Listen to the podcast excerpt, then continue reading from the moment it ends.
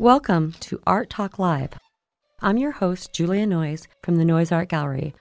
I'm interviewing artists for your listening pleasure. Haven't you ever wondered why artists do what they do or what inspires them? So here we are, live, to give you the inside scoop.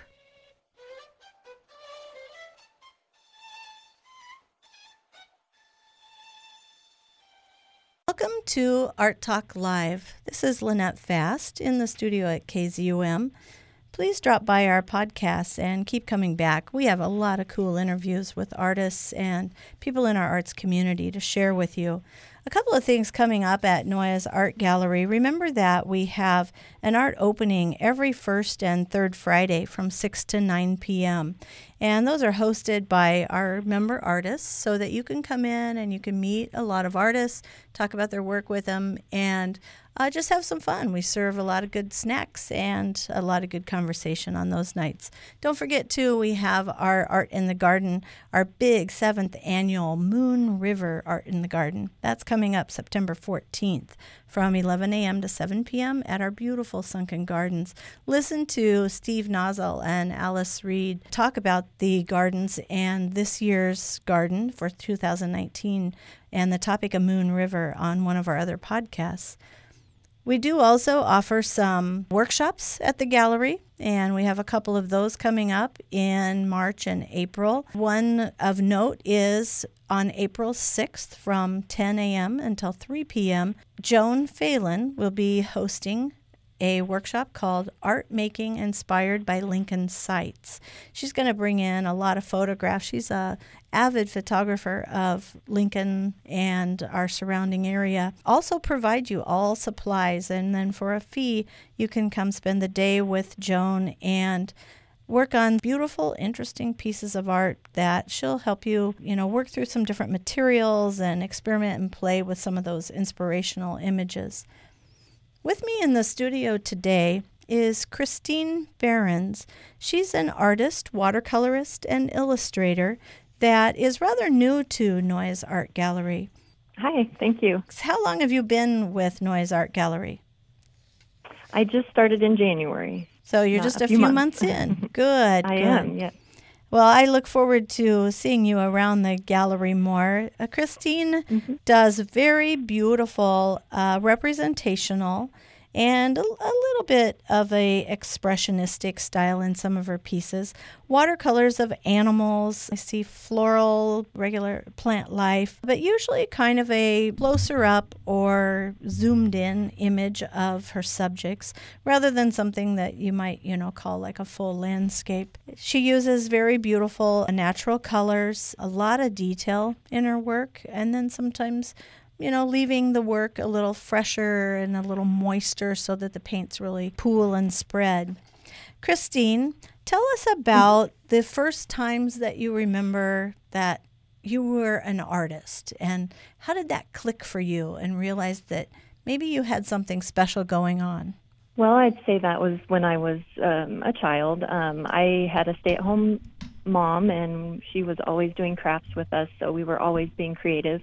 But really, when I started drawing uh, and um, participating in art was more junior high, and I used to do um, a lot of art classes and large pencil drawings I was doing in high school um, of portraits, usually famous people.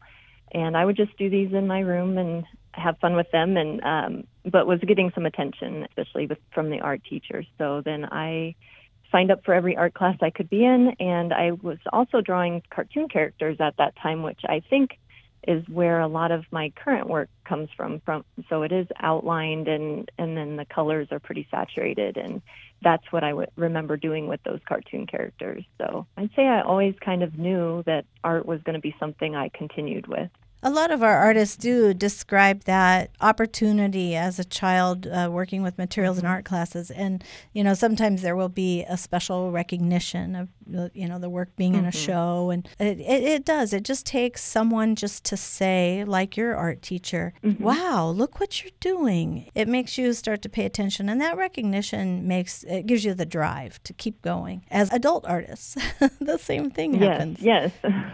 well, I know that that's one thing that gave me the push to join Noyes was other artists, professionals, comments about my work. Like, where do you show? And I'm like, well, I'm not. So Mm-hmm. I knew I needed to. hmm Well, I'm so glad that you landed with us at Noyes Art Gallery. Your works tend to be on the, oh, from what I have seen, the 9 to 12 to 16 inch uh, scale range. Just give us some background about what it is that you like to paint and how you go about it. Well, when I I actually have a background in ceramics. Um, I don't currently do a whole lot with my ceramics, but um, so I wanted to find something that didn't take up maybe so much room to do, or just out of necessity. And um, painting and watercolor and drawing was always something I was very interested in and did a little bit of since high school. And so I picked that up and I started by taking classes online through, it used to be Craftsy, uh, it's now Bluprint, and I would, I found uh, Urban Sketchers and I really enjoyed the way that they taught and sketched and used watercolor. So I started really paying attention to those urban urban sketchers. I joined Facebook groups. I follow a couple artists on Instagram. And so I started going about Lincoln and I've picked a few places and I would go to Morrill Hall and draw and I would go to the zoo and draw. So, you know, when the weather starts getting colder, then I do a lot of my work from photos. So right now that's really how my process starts is from a photograph I've taken at the zoo or of a particular place that I like or enjoy. I draw my sketch out in pencil. I do tend to stay very small, 8 to ten, eight by 10, 9 by 12. I start my drawing in pencil. I typically outline everything in ink just to get kind of that sketchy urban sketcher look and then I go back through with watercolor. And I do I do tend to to saturate my colors. I don't keep them as light washes like you see a lot of urban sketchers do. I see a good combination of kind of where I used to be and what I've been looking at or inspired by. I think our listeners would uh, benefit from just understanding a little bit more about what you mean by saturated color.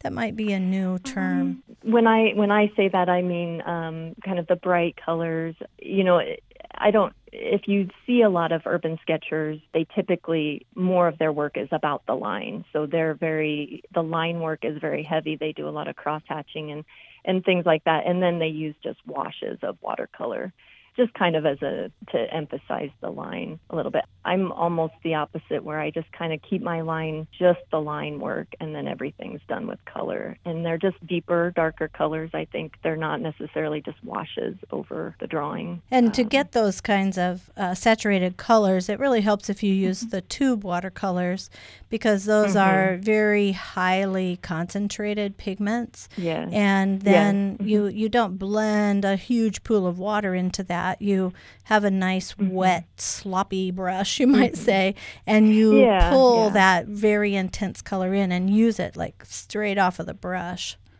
Yeah, and and I I- I don't um I do use washes and I do build up some of my paintings um but I just build them and build them until they do get kind of that deep and dark. And then when you do want the pure color, yeah, you're you don't use very much water with that. So, Yeah, and, Um, and that's how mhm. watercolor works, where the more Mhm, water you have, then that's how you achieve your lighter values. So your work it looks a little bit cropped in, I guess you might say. Mhm, We see the subject really focused upon. And in Mhm. some of the pieces, for example, I'm looking at a cow and a zebra and some dinosaur bones. The background becomes very plain and simple so that all of our interest goes onto the subject. And you mentioned you like to go to Morrill Hall and to the zoo. Where does your interest and focus on animals come from? I really just love of animals. I don't have a particular experience that kind of leads to that. I think I just grew up with animals. We always had a dog. My grandpa had horses. Just being around and then enjoying the zoos and seeing how animals act. And most animals, I shouldn't say all animals, but most animals, uh, I just enjoy looking at and seeing. And so then that just makes them the perfect object to paint for me. As far as like the cropped in, I do do some landscapes. I had done um, an image of a truck, and it did have more of the landscape where the trees, but the truck was the focus. And I like when I do things like that is I like it to have an interesting perspective or foreshadowing, something just not head on, straight on a lot of artists when they do that kind of framing or cropping in of an image just really do mm-hmm. want to accentuate their subject and uh, make the subject very obvious to the viewer mm-hmm. and that's very clear in your work even mm-hmm. in a floral piece there's one larger really nice big flower that stands out and makes the viewer focus in on that yeah i've got a picture i'll be bringing up to the Noyes soon of a typewriter, and it was an old typewriter that we found in an acreage we used to own, and it was in a case and everything. And I've had that typewriter, and I've taken photos of that typewriter, knowing it was going to one day be a painting, and that's very cropped in, and it's just a part of the typewriter, which is much more interesting, I think, than if you would have just a picture and image of the full typewriter. Well, as you know, you can view Christine Behrens work at Noyes Art Gallery, 119 South 9th Street. Remember that we're open every Tuesday through Saturday from 10 until 5, and then we do have our first and our third Friday events from 6 to 9 p.m.